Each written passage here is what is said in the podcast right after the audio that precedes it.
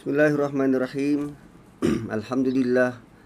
Alhamdulillahilladzi hadana li hadza wa ma kunna linahtadiya laula an hadanallah. Terima kasih kepada uh, Opah Sabak. Uh, saya baca nama itulah. um, tuan-tuan dan puan-puan yang dihormati dan dirahmati Allah Subhanahu wa taala. Moga-moga Allah terima uh, usaha kita pada hari ini dan hari-hari seterusnya uh, untuk menambah ilmu seterusnya uh, meningkatkan mahu uh, agar kita terus menerus memperbaiki perbuatan tingkah laku pekerjaan kita uh, terus berjalan um, sehingga Allah menatijahkan pengakhiran hidup kita dan moga-moga kita harapkan pengakhiran hidup yang uh, husnul khatimah. Tuan-tuan dan puan-puan, um, semalam kita dah lalui ayat yang kedua dan ayat kedua itu Allah tutup dengan dua nama yang sangat epik. Maksud epik adalah dua nama yang sangat kontra. Pertama Al-Aziz menunjukkan kuasa. Yang kedua Al-Ghafur menunjukkan uh, mercy ataupun um, uh, uh, uh, pengampun. Uh, biasanya um, pihak berautoriti, polis, uh, bomba, tentera, uh, mereka ini um, uh, mereka hanya menjalankan tugas untuk um, me, membangunkan ataupun meninggikan undang-undang. Mereka hanya menjalankan tugas untuk menegakkan undang-undang.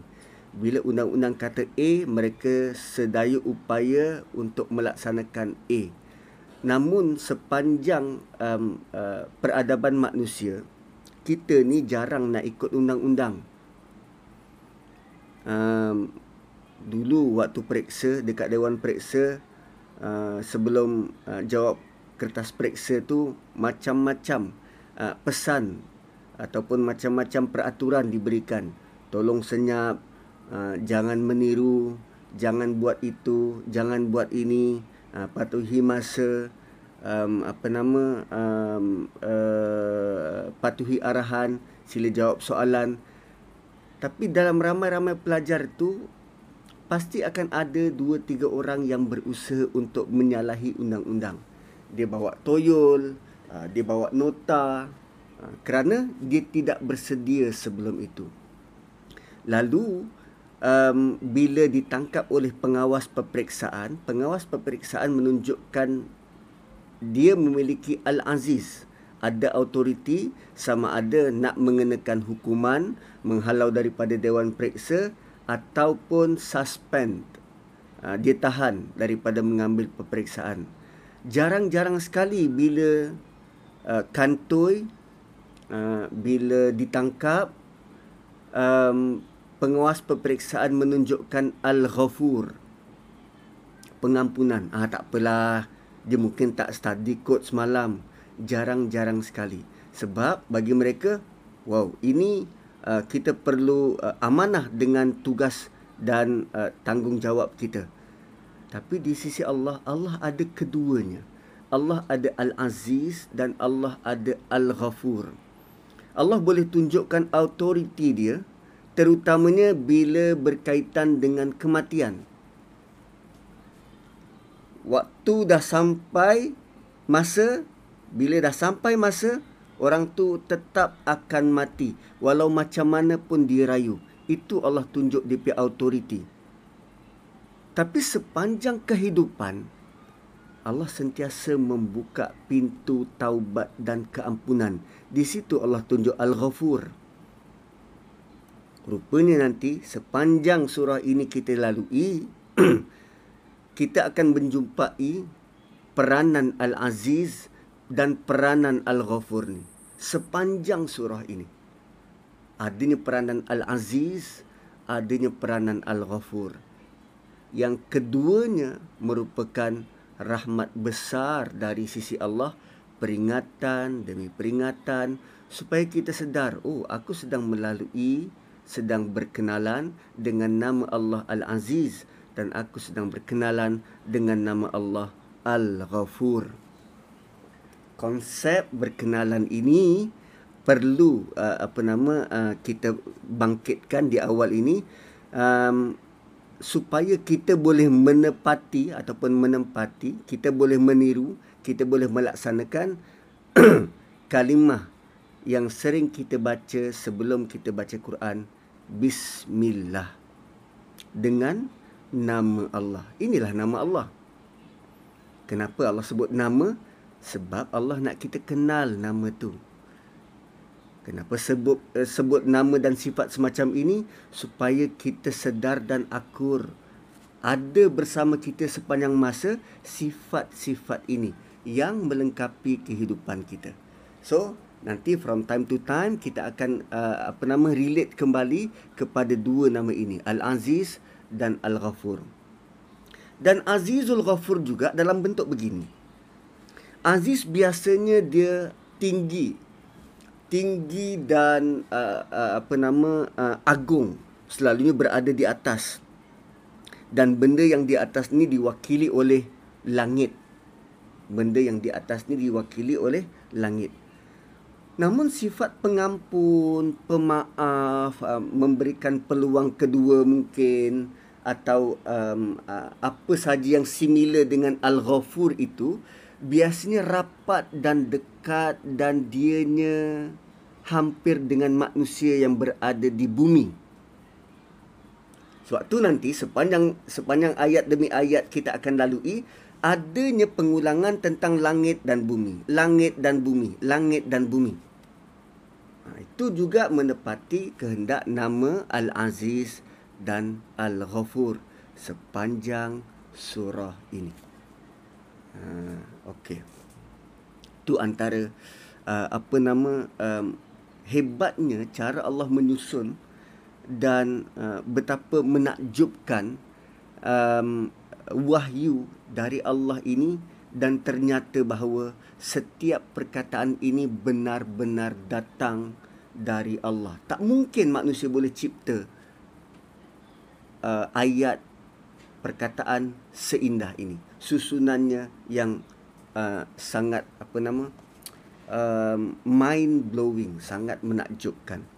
Okey kita teruskan ayat ketiga allazi. Allah mulakan dengan allazi. Ayat kedua juga Allah mulakan dengan allazi allazi ni apa si isim mausul isim mausul maksudnya dia adalah uh, similar atau menyambung pernyataan sebelumnya Ayat pertama juga ada Al-Ladhi. Seolah-olah ayat-ayat ini boleh dibaca seperti ini.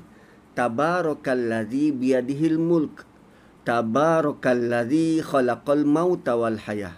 Tabarakalladzi khalaqa sab'a samawatin tibaqa. Ha. So, pada tangannya kekuasaan dan pemerintahan adanya keberkatan pada penciptaan kematian dan kehidupan yang menciptakan kematian dan kehidupan itu adanya keberkatan dan pada penciptaan tujuh tingkatan langit itu ada keberkatan so Allah sudah pun melimpahkan keberkatannya kepada makhluk-makhluk ini tinggal lagi kita menjemputnya dengan ungkapan Bismillahirrahmanirrahim. So, allazi khalaqa sab'a samawatin tibaqa.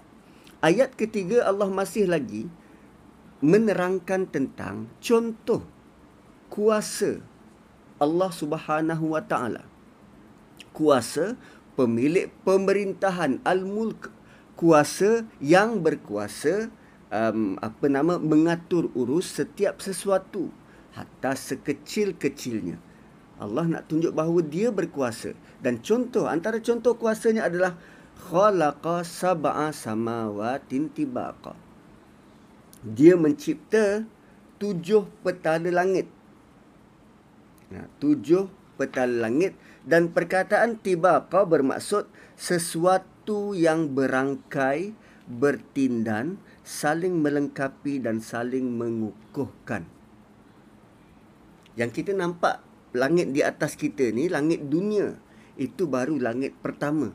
Dan kita pun tak tahu langit pertama ni hujungnya di mana Tapi bila Allah kata tujuh lapis langit yang bertin yang yang berlapis-lapis dan bertindan, ini benar-benar berada di luar daripada nalar pemikiran kita.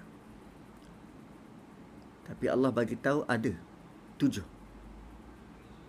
Dan tak ada siapa boleh tiru, boleh ciplak untuk buat itu semua. Sama seperti institusi kematian dan kehidupan. Sekali lagi, kita diberikan ayat yang menyedarkan diri kita, kita tak mampu buat apa-apa. Di sini Allah datangkan autoriti dia. Namun apa kaitan tujuh lapis langit ni secara tiba-tiba? Allah katakan, Ma tara fi khalqir rahmani min tafawut. Kamu. Kenapa tiba-tiba kata kamu? Sebab ayat sebelum tu Allah kata liyabluwakum. Kamu semua. Tara ni kamu seorang. Kum mereka. Kan? Alladhi khalaqal mauta wal hayata liyabluwakum. Supaya mereka ayyukum kamu semua bukan satu orang tapi kali ini ma tara fi khalqir rahman seolah-olah Ayat pertama, ayat kedua Allah bercakap dan tujukan kepada kafir Quraisy. Ayat ketiga Allah berpaling kepada Nabi dan Allah kata, "Engkau wahai Muhammad takkan melihat pada ciptaan langit itu sebarang kecacatan." Rupanya untuk tadabbur alam dan tadabbur Quran ini kita perlu masa bersendiri untuk melihat seorang-seorang. Tak perlu ramai-ramai. Sebab lebih daripada tiga orang nanti tak tak jadi tadabbur kita. Dia akan jadi mengata orang, mengumpat. Dok sibuk bergosip, cerita pasal filem, cerita pasal wayang, cerita pasal bola, tak jadi. Seorang-seorang duduk di tepi pantai, kan? Duduk dekat tepi tingkap, tengok pokok di luar, tengok awan jauh di sana, bukan hanya memandang kosong. Tetapi kita perhatikan apa yang Allah cipta. Ma tara, engkau tidak dapati sebarang ciptaan Ar-Rahman itu sebarang semua ciptaan Ar-Rahman itu terdapat tafawut tak seimbang, tak munasabah, cacat.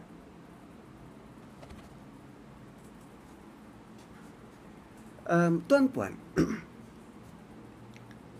Allah tidak datangkan sesuatu itu yang um, membuatkan kita blur dan tak boleh nak gambarkan. Contoh macam tujuh lapis langit. Tapi kalau kita lihat pada diri kita, bukankah kita datang ke dunia ini dengan peringkat-peringkat? Sebelum ini kita di alam roh, kemudian kita di alam rahim, sekarang kita di alam dunia, kemudian kita di alam barzah, kemudian kita dikumpul di mahsyar. Tu berapa dah tu?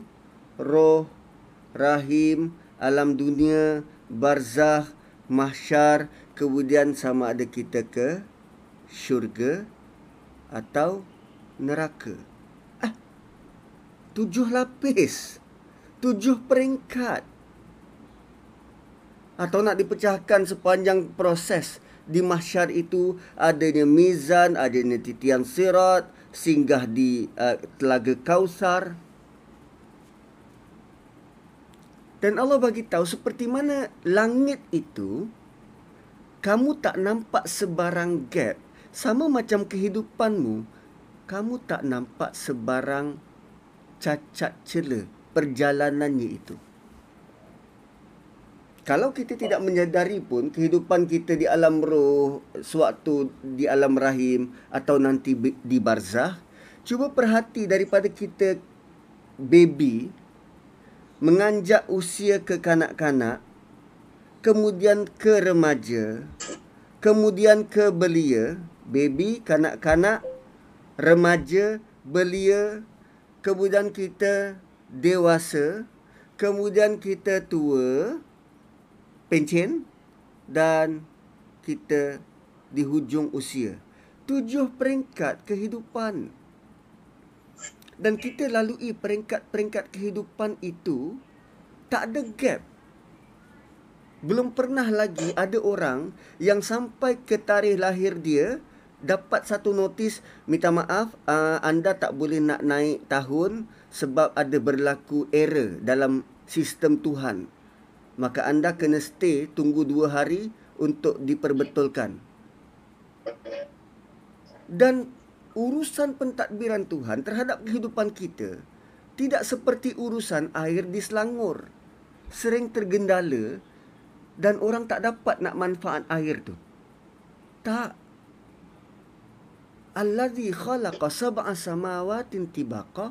Allah bukan saja menyuruh kita melihat bagaimana langit itu didirikan tapi Allah juga nak kita lihat kehidupan kita yang berlapis-lapis. Tibaqa daripada satu keadaan ke satu keadaan surah insyiqaq Allah sebut la tarkabunna tabaqan an tabaq sungguh kamu akan melalui keadaan berperingkat-peringkat dalam kehidupanmu sama ada peringkat itu baik atau tidak baik oh Allah bukan sekadar sebut tentang langit tetapi Allah nak kita lihat di sebalik langit itu adanya kita kehidupan kita. Ma tara fi khalqir rahman dan kamu tidak melihat sebarang kecacatan. Dan rupanya kenapa Allah datangkan begini?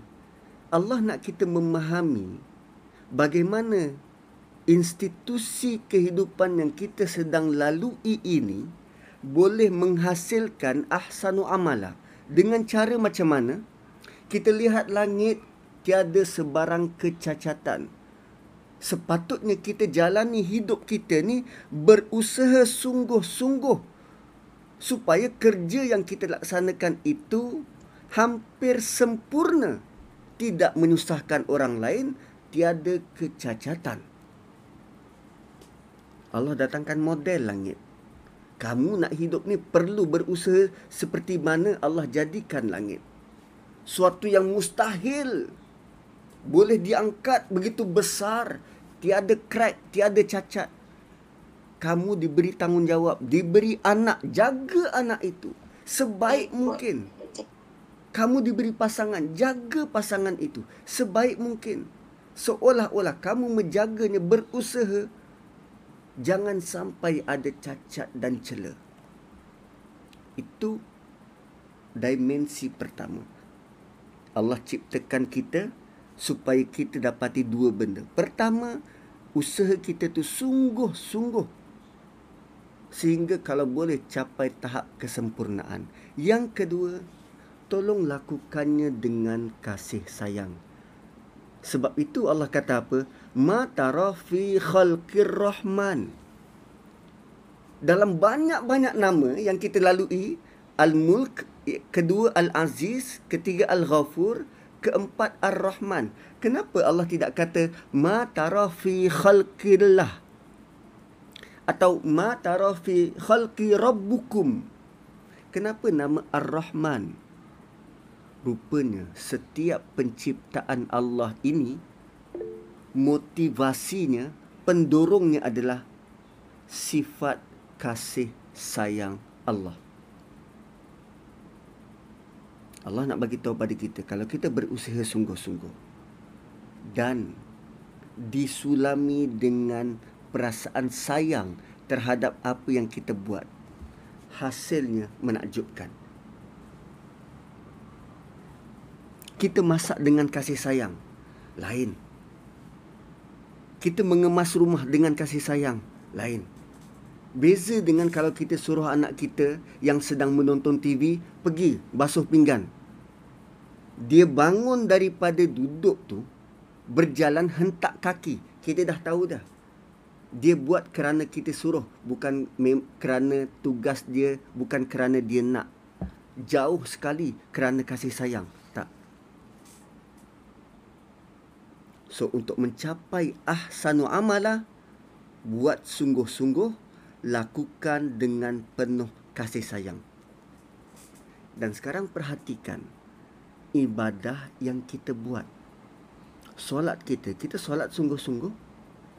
Dan adakah kita solat itu dengan penuh kasih sayang? Merasai nikmat yang Allah beri? Merasai nikmat sayang dari Allah? Ma tara fi khalqir rahman? Bayangkan jika kita tidak memerhati alam ini dari sudut bagaimana penuh sayang, cinta dan kasihnya Allah cipta, mana mungkin kita rasa sayang dan kasih Allah pada kita. Sebab kita tak perhati, kita tak lihat sungguh-sungguh. Malah antara bukti antara bukti bagaimana Allah cipta penuh dengan kasih sayang. Okey. Saya nak tunjukkan gambar. Ah, boleh boleh allow tak untuk saya share screen? Saya nak tunjukkan gambar bukti yang Allah cipta dengan penuh kasih sayang. Zoom boleh boleh. Ataupun boleh tak apa nama urus dia tolong sharekan gambar makro seekor lalat?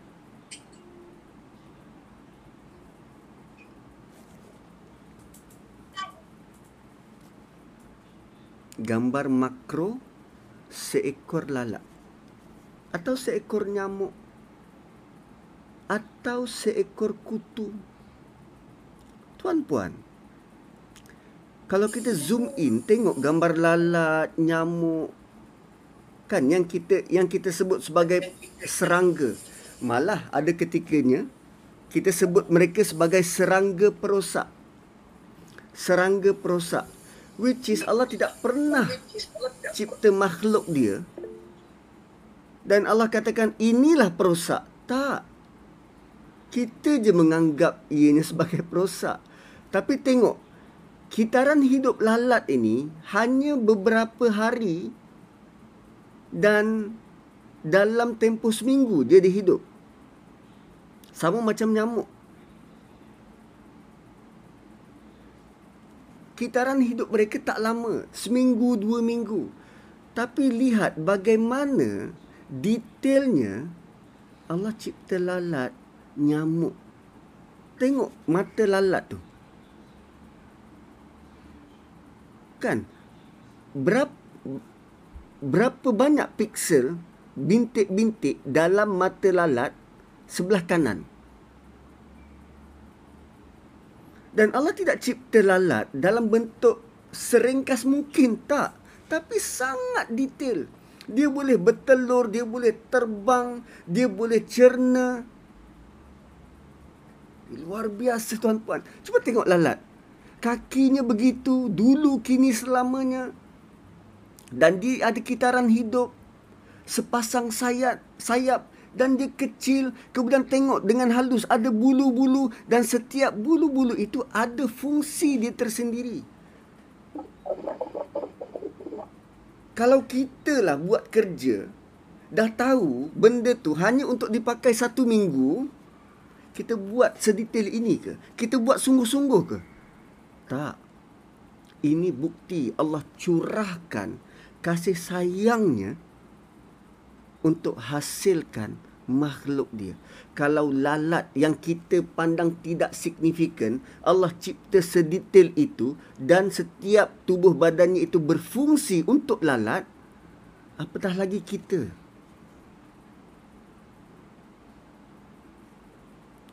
Dan kita kita dah bawakan dalam surah Yasin. Lihat bagaimana besarnya dunia ini tapi sangat kecil dan tiny jika dibandingkan dengan planet yang lain. Kita dalam dunia sangat tidak signifikan tapi Allah kurnia Allah curahkan kasih sayangnya. Begitulah bersungguh-sungguh Allah dalam mencipta. Malah lebih dahsyat. Allah buat itu untuk dunia. Dunia ni apa? Kehidupan paling rendah. Kehidupan paling rendah. Dan semenjak Allah cipta dunia sampai ke sekarang, Allah tak pandang dunia ni. Sebab dia kehidupan paling rendah. Dan Allah tak suka untuk kita terlalu kejar dunia. Sehingga melupakan akhirat. Dan dalam pada Allah tak pandang dunia. Kerana begitu rendah nilainya. Dan nilai rendahnya dunia lebih ringan daripada sebelah sayap lalat. Pun begitu Allah cipta dengan penuh kasih sayang. Kita mungkin tak suka kerja kita. Tapi buatlah dengan penuh kasih sayang. Jangan buat ala kadar. Jangan zalimi orang lain. Jangan susahkan orang lain. Itu itulah idea ahsan wa amala. Pada ayat kedua. Okey.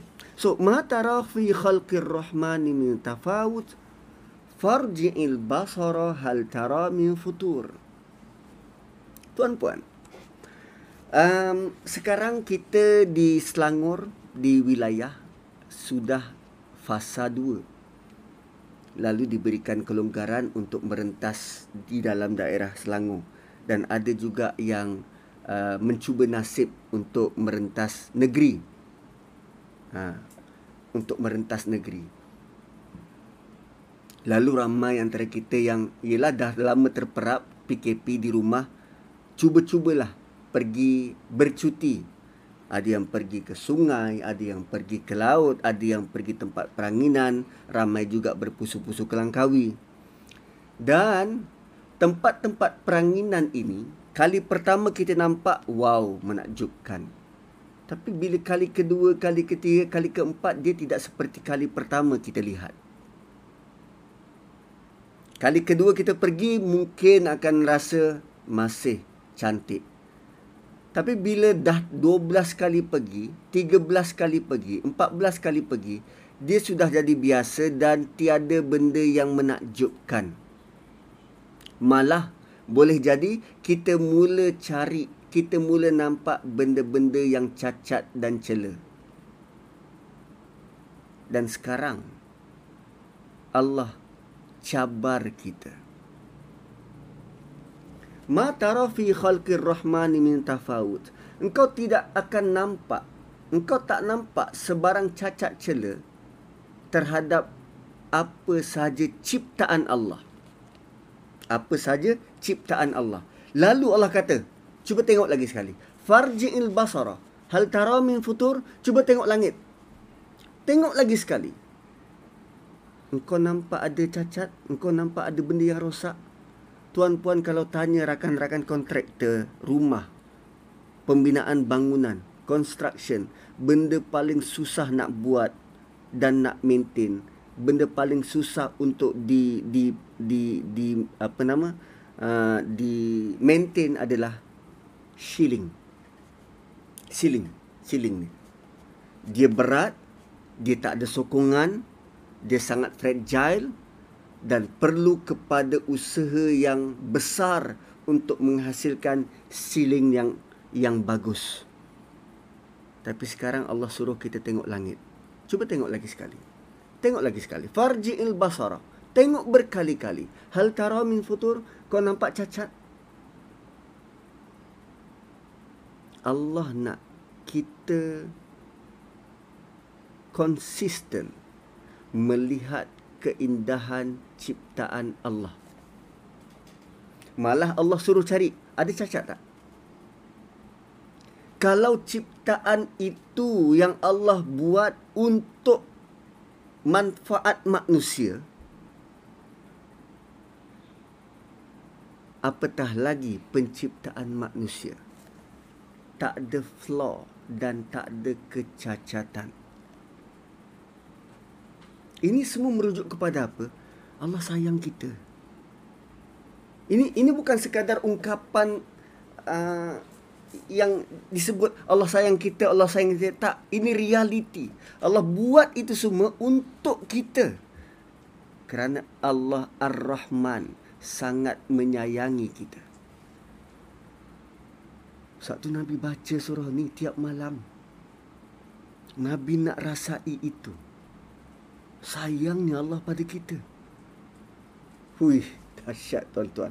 Ma tara fi khalqir rahmani min tafawut harji hal uh, apa nama uh, farji il basara hal tara min futur kembalikanlah sekarang engkau lihat sebelum ni ayat matara kita mungkin lihat sekali imbas kalau boleh urus dia um, apa nama tunjuk gambar langit gambar langit dan awan sebelum ni mungkin kita melihat itu kerana keinginan kita nak melihat. Penghujung ayat ketiga adalah arahan. Farji'il basara. Sekarang engkau lihat. Arahan daripada Allah untuk ulang pandang.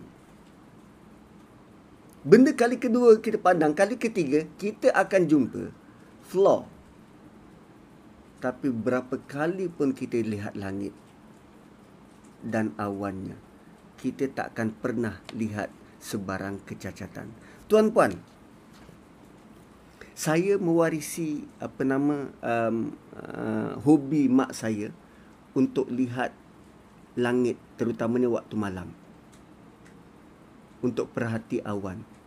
Dan sepanjang kita punya pemerhatian terhadap langit dan awan ini, tak pernah kita jumpai awan yang sama pada hari yang berlainan. Bentuknya sentiasa berubah-ubah. Warnanya kita tidak pernah argue. Eh, kenapa hari ini biru air laut ni tak tak cantik eh? Tak. Kita tak pernah kritik warna langit. Malah kadang kita terkejut. Wui. Warna purple. Tuan-tuan pernah tengok langit warna purple? ada langit color ungu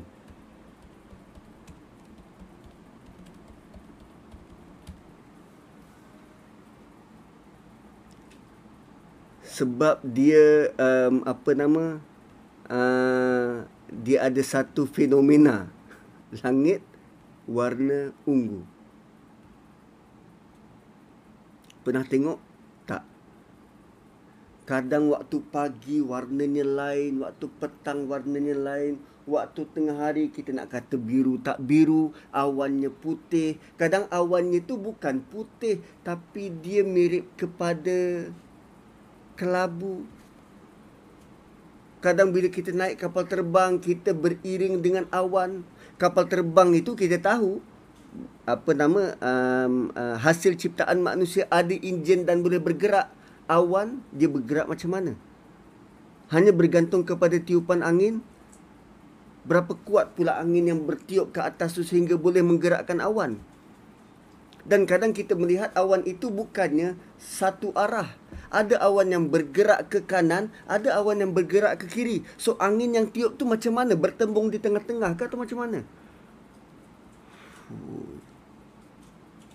Farji'il basara hal tara min futur.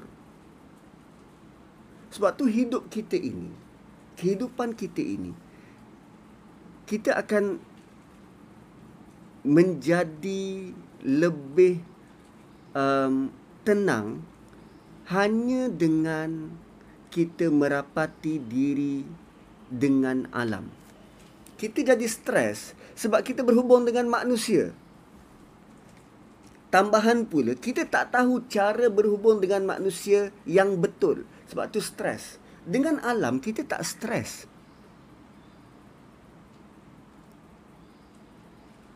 Kan awan kan pelbagai bentuk awan dan takkan ada hari yang sama untuk kita melihat awan takkan ada.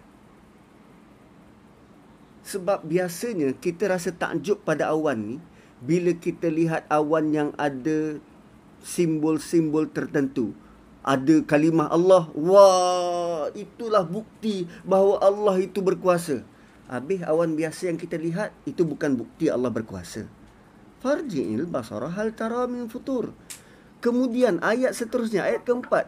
Summarji'il basara. Kali ini kau kembalikan penglihatanmu.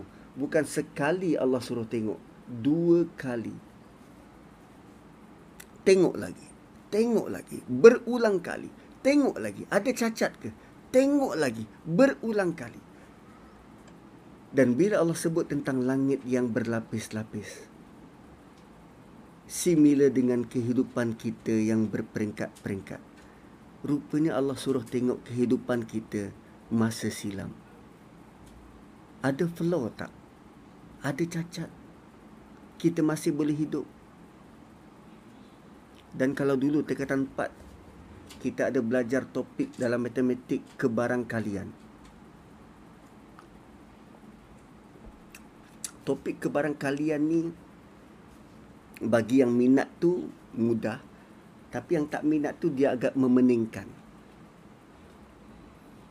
Kalau kita letak tiga biji guli dalam poket berlainan warna apa kebarangkalian untuk kita dapat warna biru? Katalah biru putih dengan hitam.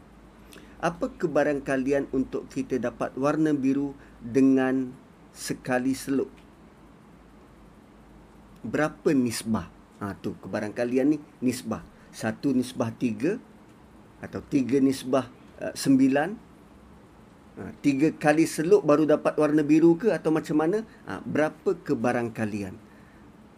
Berapa peratus untuk kita boleh dapat warna yang kita nak?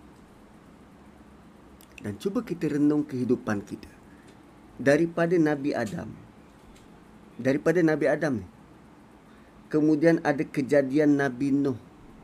Banjir besar. Semua mati. Kecuali orang beriman atas bahtera. Kemudian daripada keturunan kaum Nuh itu beranak pinak. Membina negara bangsa. Ada yang ke India, ada yang ke China. Ada yang jadi bangsa Arab.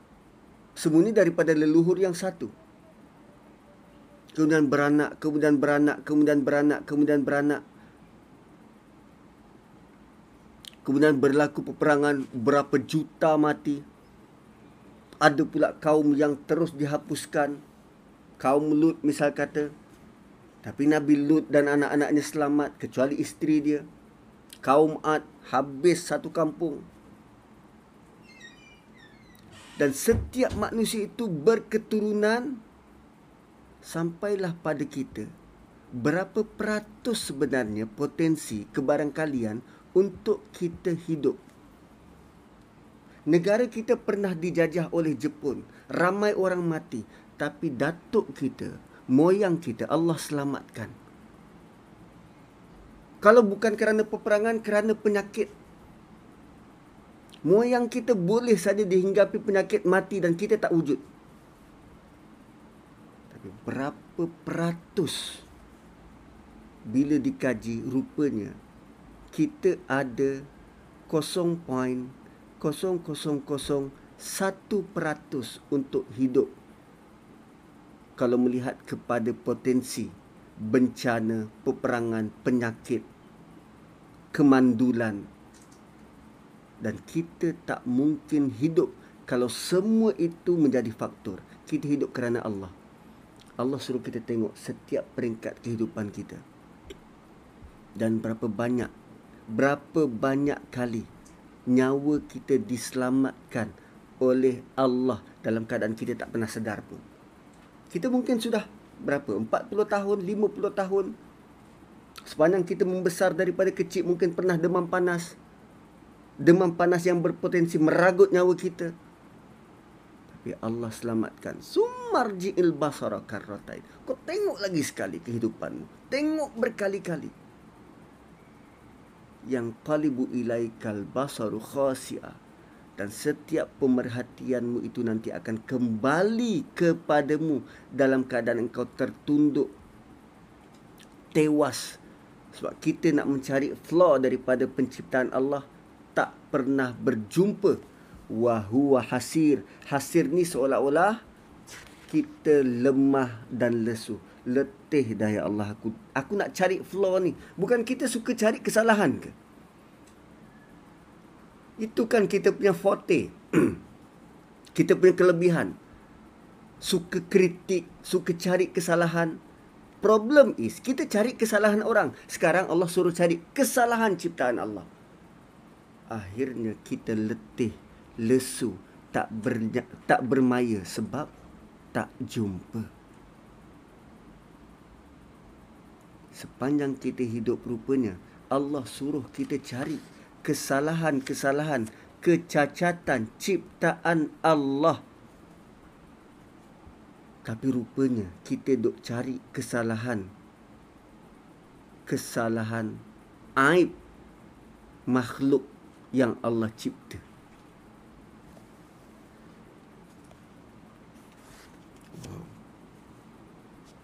salah kita salah. So tuan puan ayat yang keempat. Summarji'il basar karrataini yang qalib ilaikal basaru khasi'an wa huwa hasir. Ulangilah pandanganmu berkali-kali. Nescaya pandanganmu itu akan berbalik kepadamu dengan hampa sedang kamu berkeadaan lemah, lesu, habis tenaga. So tadi ayat ketiga ayat ketiga tentang Ar-Rahman yang ada uh, penuh dengan kasih sayang yang begitu berkuasa menciptakan langit dan ayat keempat menunjukkan ketidakmampuan ketundukan uh, hidup kita ni membumi. Tadi ayat ketiga melangit kuasa Allah itu tinggi dan melangit ayat keempat menunjukkan ketidakmampuan kita lantas kita tunduk ke bumi. Kan ada hubungan langit dan bumi? Tiga dan empat. Walaqad zayyana sama ad-dunya. Sungguh kami telah um, hiasi langit dunia. Tadi Allah sebut tentang tujuh lapis langit. Sekarang Allah kata kami hiasi langit dunia hiasi dengan apa? Ini langit lapisan pertama. Kami hiasi dengan bimasabih. Bimasabih apa? Bintang-bintang. Masabih ni dalam bahasa Arab dia dia diartikan sebagai pelita. Masabih misbah ni pelita. Kita jumpa juga perkataan yang sama disebut dalam surah Nur. Allahu nuru samawati wal ard masalu nurihi kama kamishkatin fiha misbah. Atau misbah. Al misbahu fi zujajah. Misbah tu pelita. So kami hiasi langit dunia dengan pelita. Kenapa pelita? Cuba tengok pelita kan di api tu meliuk-liuk meliuk-liuk. Cuba tengok bintang bintang bukan stay begitu terang benderang tidak dia berkelip-kelip. Tu misbah tu. Perkataan yang Allah pilih menepati apa yang berada dengan realiti. Allah tidak kata bintang itu ibarat apa? Lampu spotlight tak. Tapi kita nampak bintang tu berkelip-kelip. Tu bimasabih. Dan bila kita tengok bila di dikaji astronom astronomer kaji saintis angkasa kaji kenapa bintang itu kelihatan berkelip-kelip? Rupanya bintang yang dilihat itu bintang yang dilihat itu dia similar sama dengan matahari kita. Sama dari sudut apa matahari kita ada planet yang orbit mengorbit dia So bintang yang kita lihat berkelip-kelip itu kerana ada planet lain yang sedang melintasi depan dia. Itu yang kita nampak berkelip. Dan dan kedudukan bintang itu bukan satu kilometer, bukan dua kilometer. Beribu, berjuta tahun cahaya. Cahayanya baru sampai pada kita. Setelah melalui perjalanan jutaan, ratusan, ribuan tahun sampai pada kita bima sabih Itu fungsi pertama bintang. Fungsi kedua waja'alnaha rujumal lisyayatin. Kami jadikannya kan kami jadikannya sebagai untuk merejam syaitan. Kami jadikan bintang itu untuk merejam syaitan. Rujuman lisyayatin. Punca rejaman terhadap syaitan wa a'tadna lahum azab sa'ir dan kami janjikan kepada mereka siapa mereka ni syaitan dan kuncu-kuncu dia wa a'tadna lahum azab sa'ir kami sediakan bagi mereka kami janjikan bagi mereka azab neraka yang menjulang-julang. Yang menjulang-julang. Okey. So apa penjelasan ayat ni? Setelah kita melihat ke langit dan kita tak jumpa sebarang flaw, tak jumpa sebarang kecacatan dan setelah kita merasa penat dan menyerah diri kerana gagal mengenal pasti sebarang kecacatan di langit ciptaan Allah. Allah datangkan ayat seterusnya untuk menegaskan bahawa bukan hanya tiada kecacatan bahkan dia dipenuhi dengan keindahan. Allah hiasi dengan hiasan yang sentiasa berubah-ubah hingga kita yang melihatnya tidak timbul sebarang kebosanan. Kita pernah bosan ke melihat langit? Tak pernah. Kalau kita rasa bosan melihat langit, something wrong somewhere. Kita bukan melihat langit, tapi kebosanan itu memang dari diri. Apakah bukti setiap tahun pasti terdapat penemuan baru di alam semesta? tuan-puan pernah kenal Dr. Adlika, doktor muda, saintis muda Malaysia, pensyarah di UKM yang antara um, uh, membantu untuk um, uh, membantu uh, mengenal pasti uh, black hole dalam kajiannya. Orang Malaysia budak muda kan setiap tahun alam semesta tu dikaji akan ada penemuan-penemuan baru dan kajian ini semakin berkembang dan Allah tidak akan membiarkan keindahan langit itu seperti keindahan yang lama kerana Allah itu Ar-Rahman. Macam juga kita kan analogi yang kita boleh boleh boleh ambil begini. Walillahil masalil a'la. Kita terutamanya ibu-ibu takkan boleh bertahan dengan kedudukan ruang tamu lebih dari tiga bulan. Masuk bulan ketiga, masuk bulan keempat akan ada je. Ha, waktu itulah anak menyampah. Apa dia? Mak ni suruh je. Apa yang disuruh? Engkau, engkau alihkan yang ni kerusi ni kat sini. Mak nak ubahlah. U- ubah kedudukan. Nak ada nak ada uh, vibe yang yang elok. Nak ada feng shui. Walau tak tak jadi apa pun kalau kerusi tu memang kat situ je. Ini dia alih sofa ke sana, langsir dia tukar terutamanya waktu raya, sofa lain, kapet lain. Kapet yang dekat depan ni tukar ke belakang, yang belakang tukar ke depan. Kenapa? Sebab kita rasa sayang. Kita ada potensi rahmah tu. Potensi cinta tu. Kita nak sesuatu yang baru. Begitu juga Allah nak Allah punya sayang pada kita ini dijadikan benda yang baru untuk kita lihat. Bayangkan satu persen rahmah yang Allah curahkan ke dunia. Usahanya begitu besar. Baki 99 untuk dinikmati di syurga. Bagaimana hebatnya. Wow. So Allah Ar-Rahman tidak akan membiarkan hambanya bosan dengan alam yang sama. Sebab itu Allah sentiasa menghiasi langit dunia. So antara cara Allah menimbulkan keinginan kita melihat ke langit adalah dengan menghias langit dunia. Tanpa hiasan kita tidak akan memandangnya. Ketika kita dijemput untuk memasuki rumah yang penuh dengan perhiasan, apa terbayang di minda kita?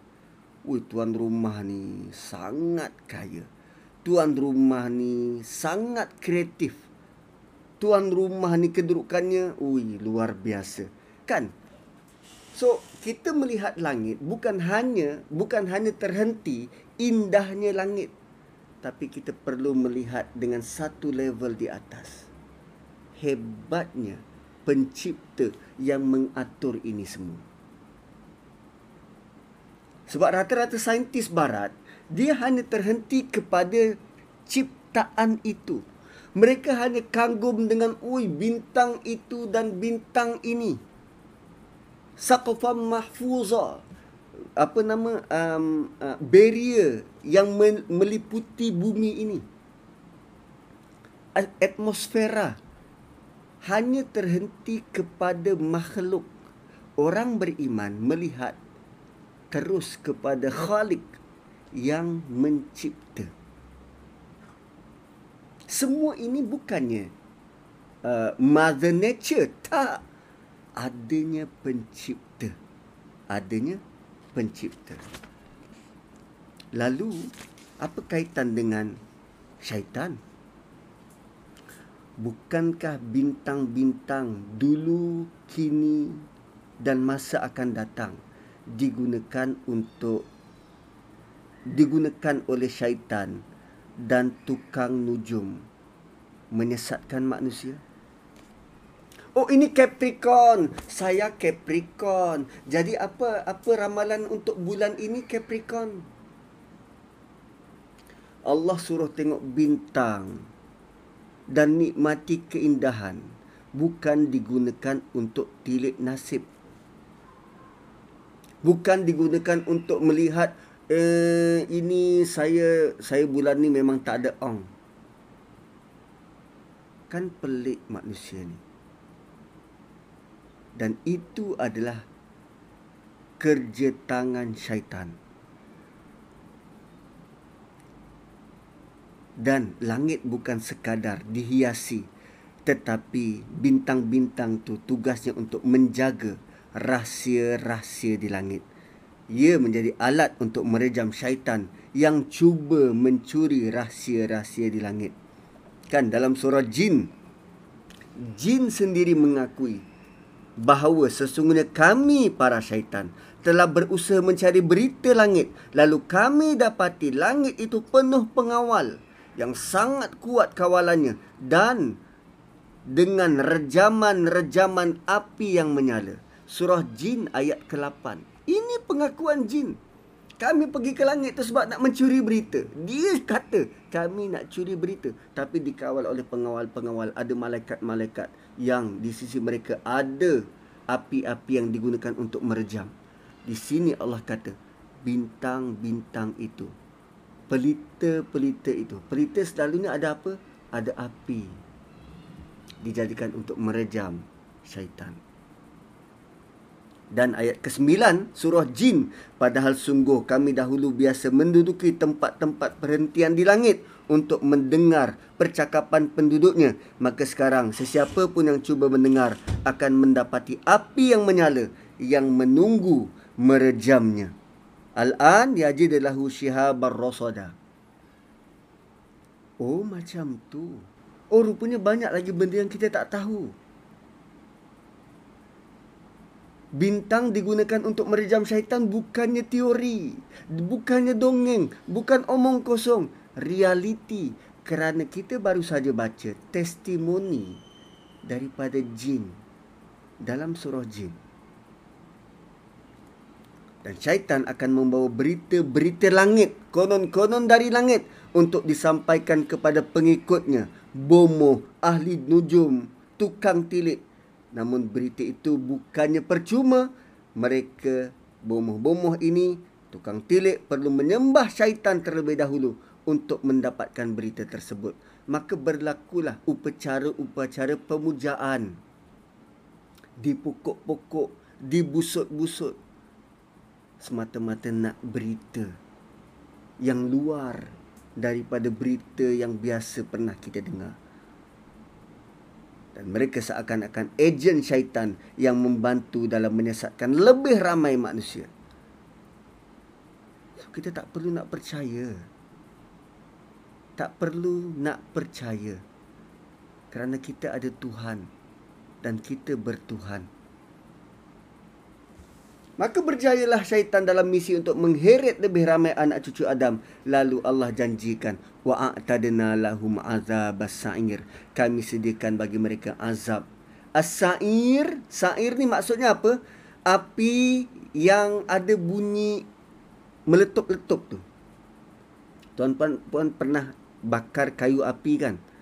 Kayu kering dan bila api sangat besar, api besar mungkin kita curah petrol, kita curah minyak minyak tanah, api menjadi besar, waktu itu kita akan dengar bunyi letupan-letupan kecil.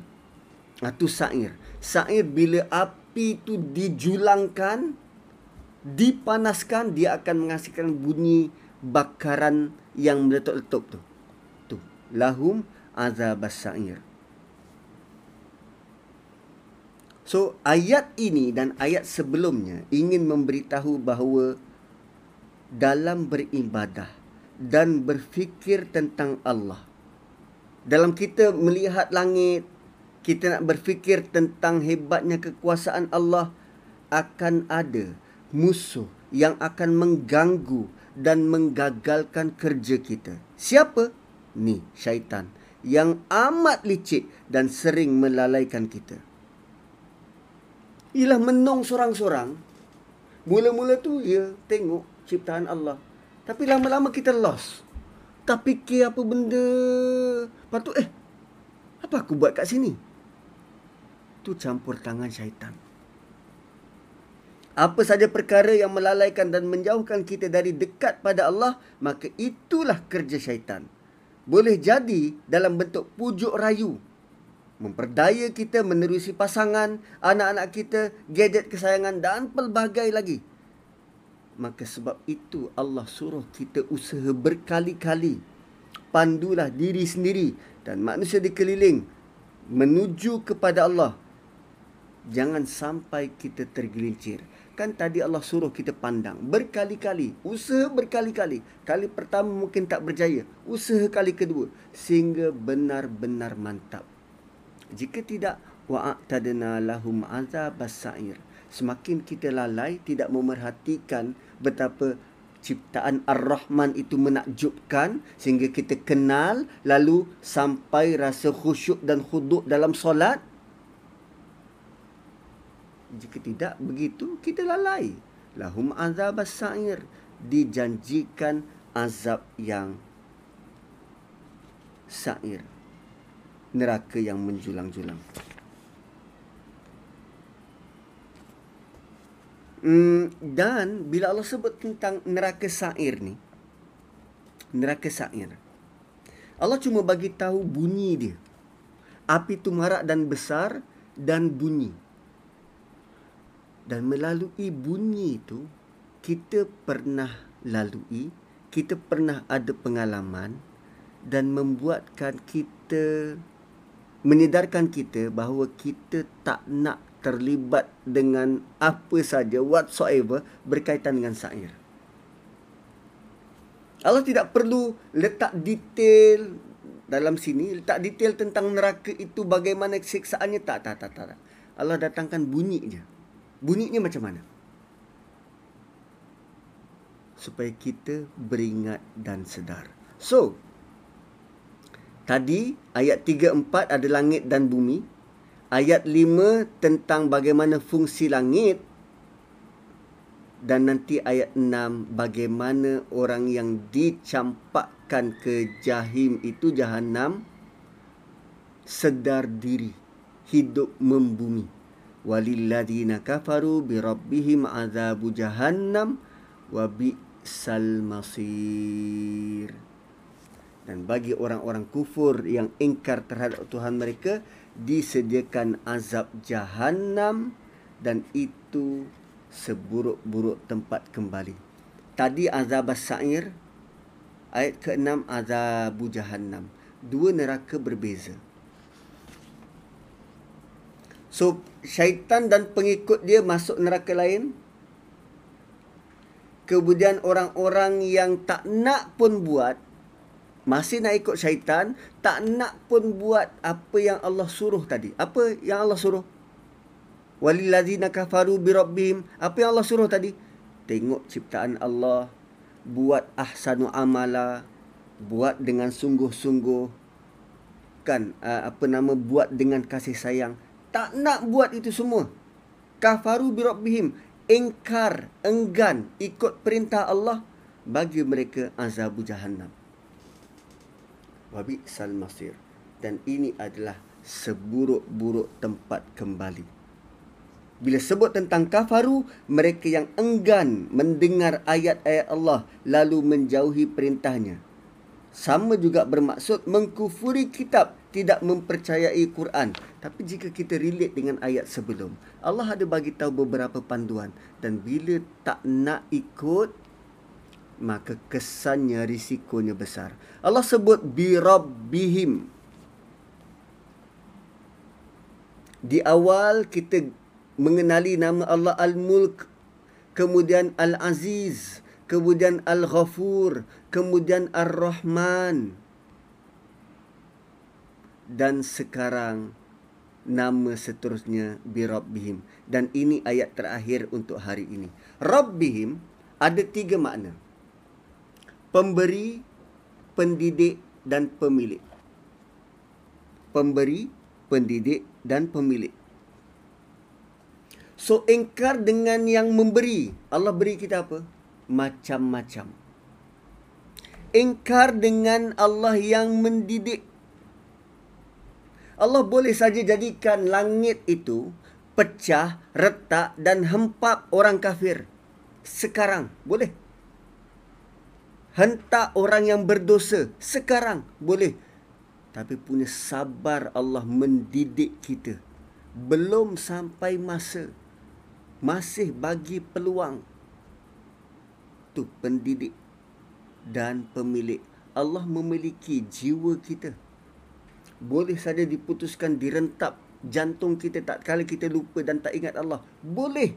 Tapi Allah Ar-Rahman. Bukan caranya begitu terutamanya pada umat Muhammad tak bukan caranya begitu. So kafaru bi rabbihim. Kita sudah melakukan orang orang yang kafir ini sudah melakukan tiga kesalahan besar.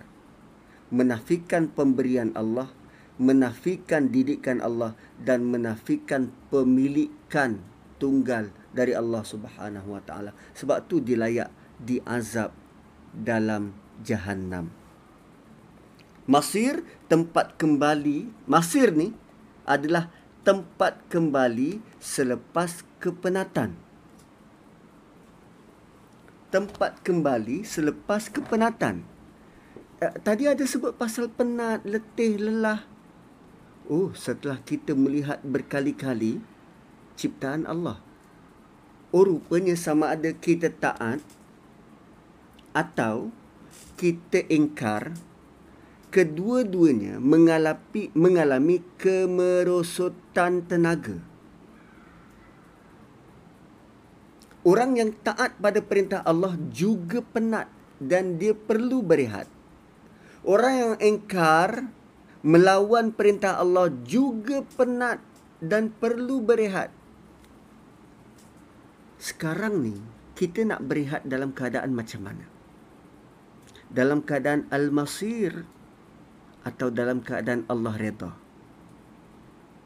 Kita memilih ahsanu amala melakukan perbuatan-perbuatan benda-benda elok, baik, patuh perintah Allah dan berehat dengan elok atau akhirnya nanti setelah kita penat melanggar perintah Allah yang kita kira sebagai inilah hak asasi manusia, inilah kebebasan sebenar, rupanya kita bakal berehat kembali ke neraka jahanam wal iazubillah so ayat kelima tentang langit ayat keenam tentang serendah-rendah tempat kembalinya berehat di neraka jahanam wallahu a'lam. So next kita akan pergi ayat tujuh, lapan dan seterusnya. Saya kembalikan kepada moderator Alhamdulillah, Masya Allah Ustaz, Masya Allah, Tabarakallah.